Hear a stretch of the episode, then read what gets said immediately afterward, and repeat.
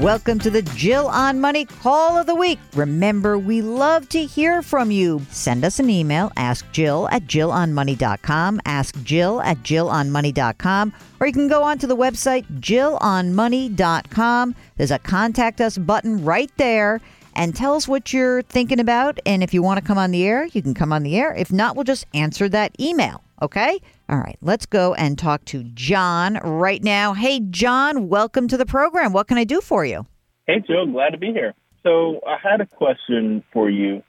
Me and my wife are about 28 and 29 years old, and our goal is to reach financial independence by age 40 or thereabouts. Wow, that's So, amazing. yeah. So you are the fire people, the financial independence retire early. We want to be, yeah. Great. So, with that goal in mind, we were wondering about how we should invest going forward over the next 11 or 12 years because our understanding is a 401k, that sort of money would not be accessible until well after age 40. So that that's actually a very interesting comment. You, you bring that up, and and I just want to point that out to people for. You know, younger people listening, normally we'll just sort of say to people, hey, max out your 401k. But you're absolutely right. If you tap that account before you're age 59 and a half, there could be a problem. Let me ask, let me go back a second. So, you and your wife, how much do you guys make together? Uh, a little over 300k a year. Okay. Do you both have stable jobs? Very stable. Oh, I love very stable. Will either of you uh, uh, be expecting a pension? No. Okay. Kids yet or no kids yet? We're expecting uh, two kids this year. What? Your wife's pregnant with twins? Correct, yes. Holy smokerinos. Oh my gosh. Okay. I'm excited for you. Thank you. Do you know the sex yet or sexes? Two girls. Two girl are they are they wait a minute. Would you know from you don't know from a sonogram whether they are fraternal or identical, do you? They are fraternal. Okay. Um, we found that out a couple weeks ago from the doctor Oh my gosh. When do you guys due? in May, somewhere around there. What are you going to do during the this period in terms of maternity paternity leave? What are you planning on doing? So we're both fortunate that both of our companies will offer, I think, 90 days of leave. Okay. Great. Now, let's move on and see how are you currently managing the $300,000 a year that you're earning? Do you own a home? Yes, we own our home here, and we also own a couple of investment properties. Oh, interesting. The home here is worth the primary. How much is that worth? About uh, 570. We just bought it last year. Fantastic. Uh, what's the outstanding mortgage amount? Um, 550. All right. So you didn't put a lot of money down. What's the No. rate? What's the rate on that?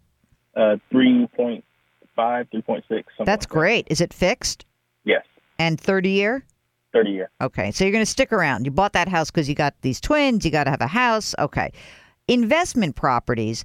What are they worth, and what are their outstanding mortgage balances? You can, you know, give me a Yeah, one by one. One is worth about 80000 It's a condo I bought in college, Mhm. and I think we owe about 20 on it. Okay. The other is the home we lived in before we moved to Virginia. That is worth about 170 Mhm. and we would owe about 130 Um, are you trying to sell it, or are you just keeping it as income property? I am keeping them as income property for now. Okay. And when you look at the cash flow from these properties right now, not eh, you know pretending that the mortgage just sticks around forever, what's the cash flow look like? How much are you bringing in every month? From both of the properties, it would be about five or 600 over expenses. That's fantastic. And that's only going to improve if you really do keep them, right, over time.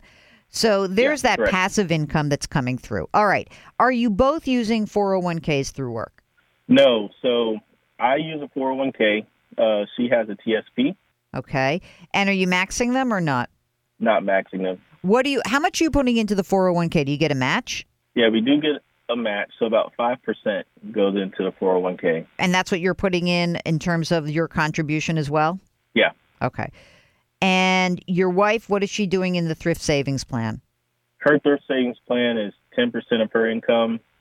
So she makes about 100. Mm-hmm. So 10% of that goes into her TSP. Fantastic. Okay.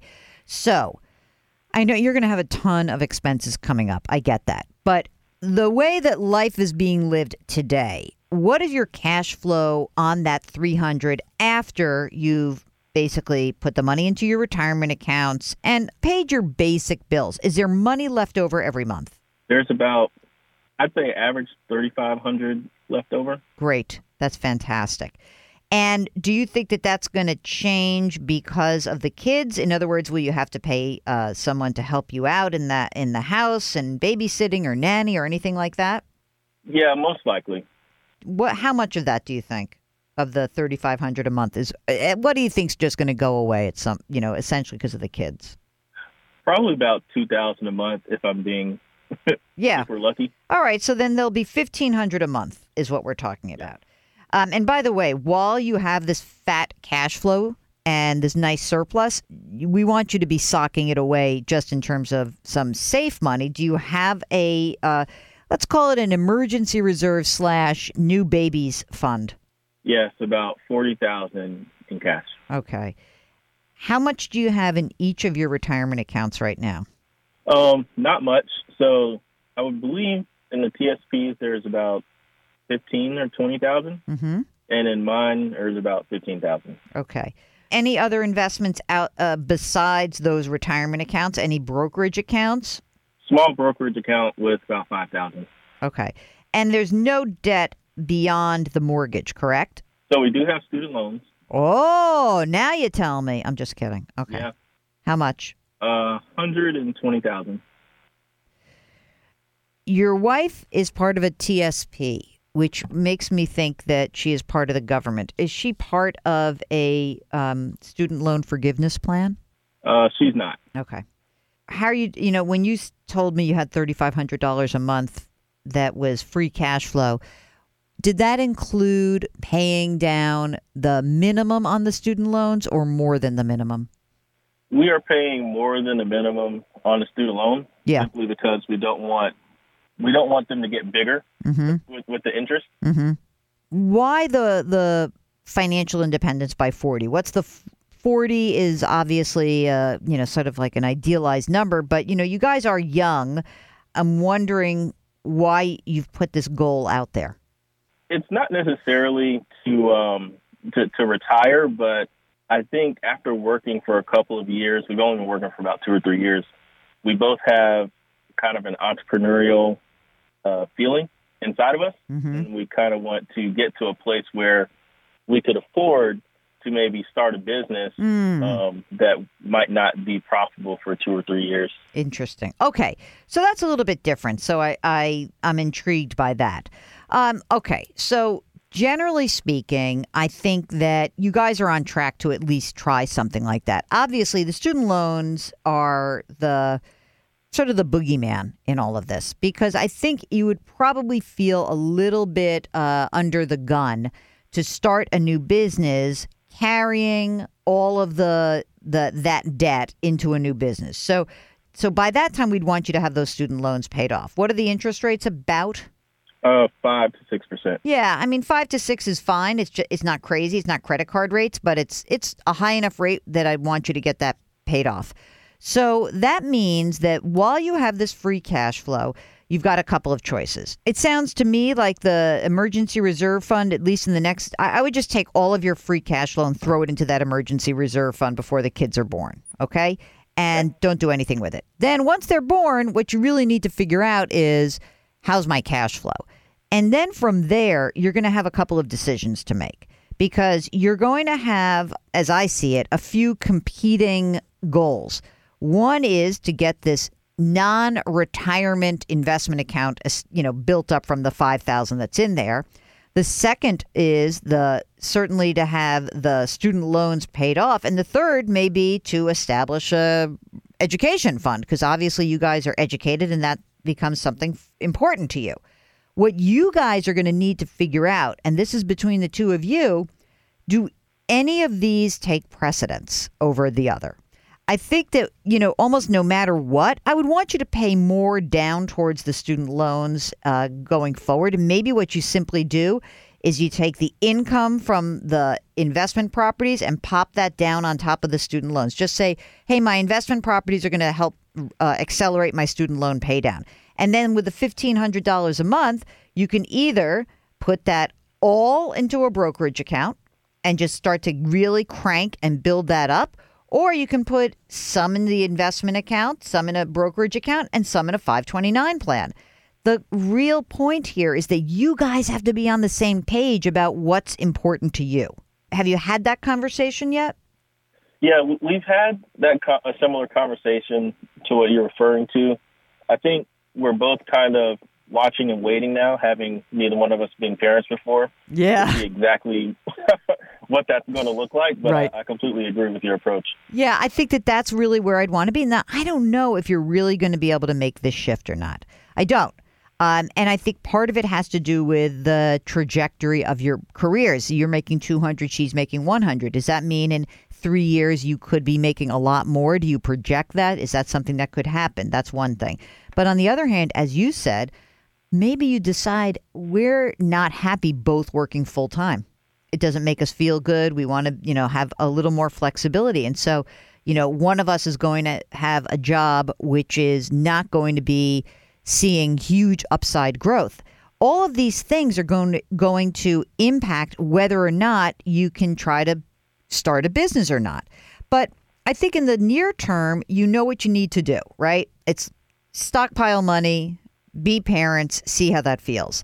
And then I think that in the process, paying down student loan or accelerating the student loan pay down and building up your either your brokerage or your 529 accounts, whatever you choose to do, that could be a priority. And what you really need to figure out is the, you know, at the ripe old age of 28 and 29, starting your own business sounds great. That may not seem like something that's so great 10 years from now. It might be in, even in five years, you might say, wow, to start your own business, maybe only one of us really wants to do that because we the other one wants to be able to work, get benefits, feel confident that, you know, there's no change to the cash flow. So I think you're a bit in flux.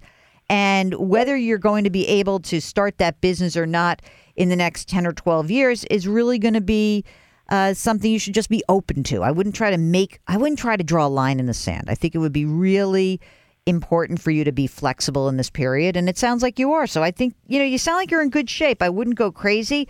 And in terms of just the way you in, uh, approach your investing i think being growth investors in your late 20s is an important goal in terms of long-term money. If in the next few years you start to really believe that yes we're going to need some startup capital that money cannot be invested in such a risky way. You have to be very careful about that. Agreed agreed Anything else? Do you guys have uh, a will? No, we don't have a will. There is the gaping silence that I love. It's that moment where you say, Should I tell her the truth or should I lie? All right, I don't know her. I'll tell her the truth. So you're going to need to get, so you need to see an estate attorney. I would do that sooner rather than later. Do you guys have life insurance for yourselves? Only through work. Okay, so you're going to need to do that as well can you buy more insurance through work?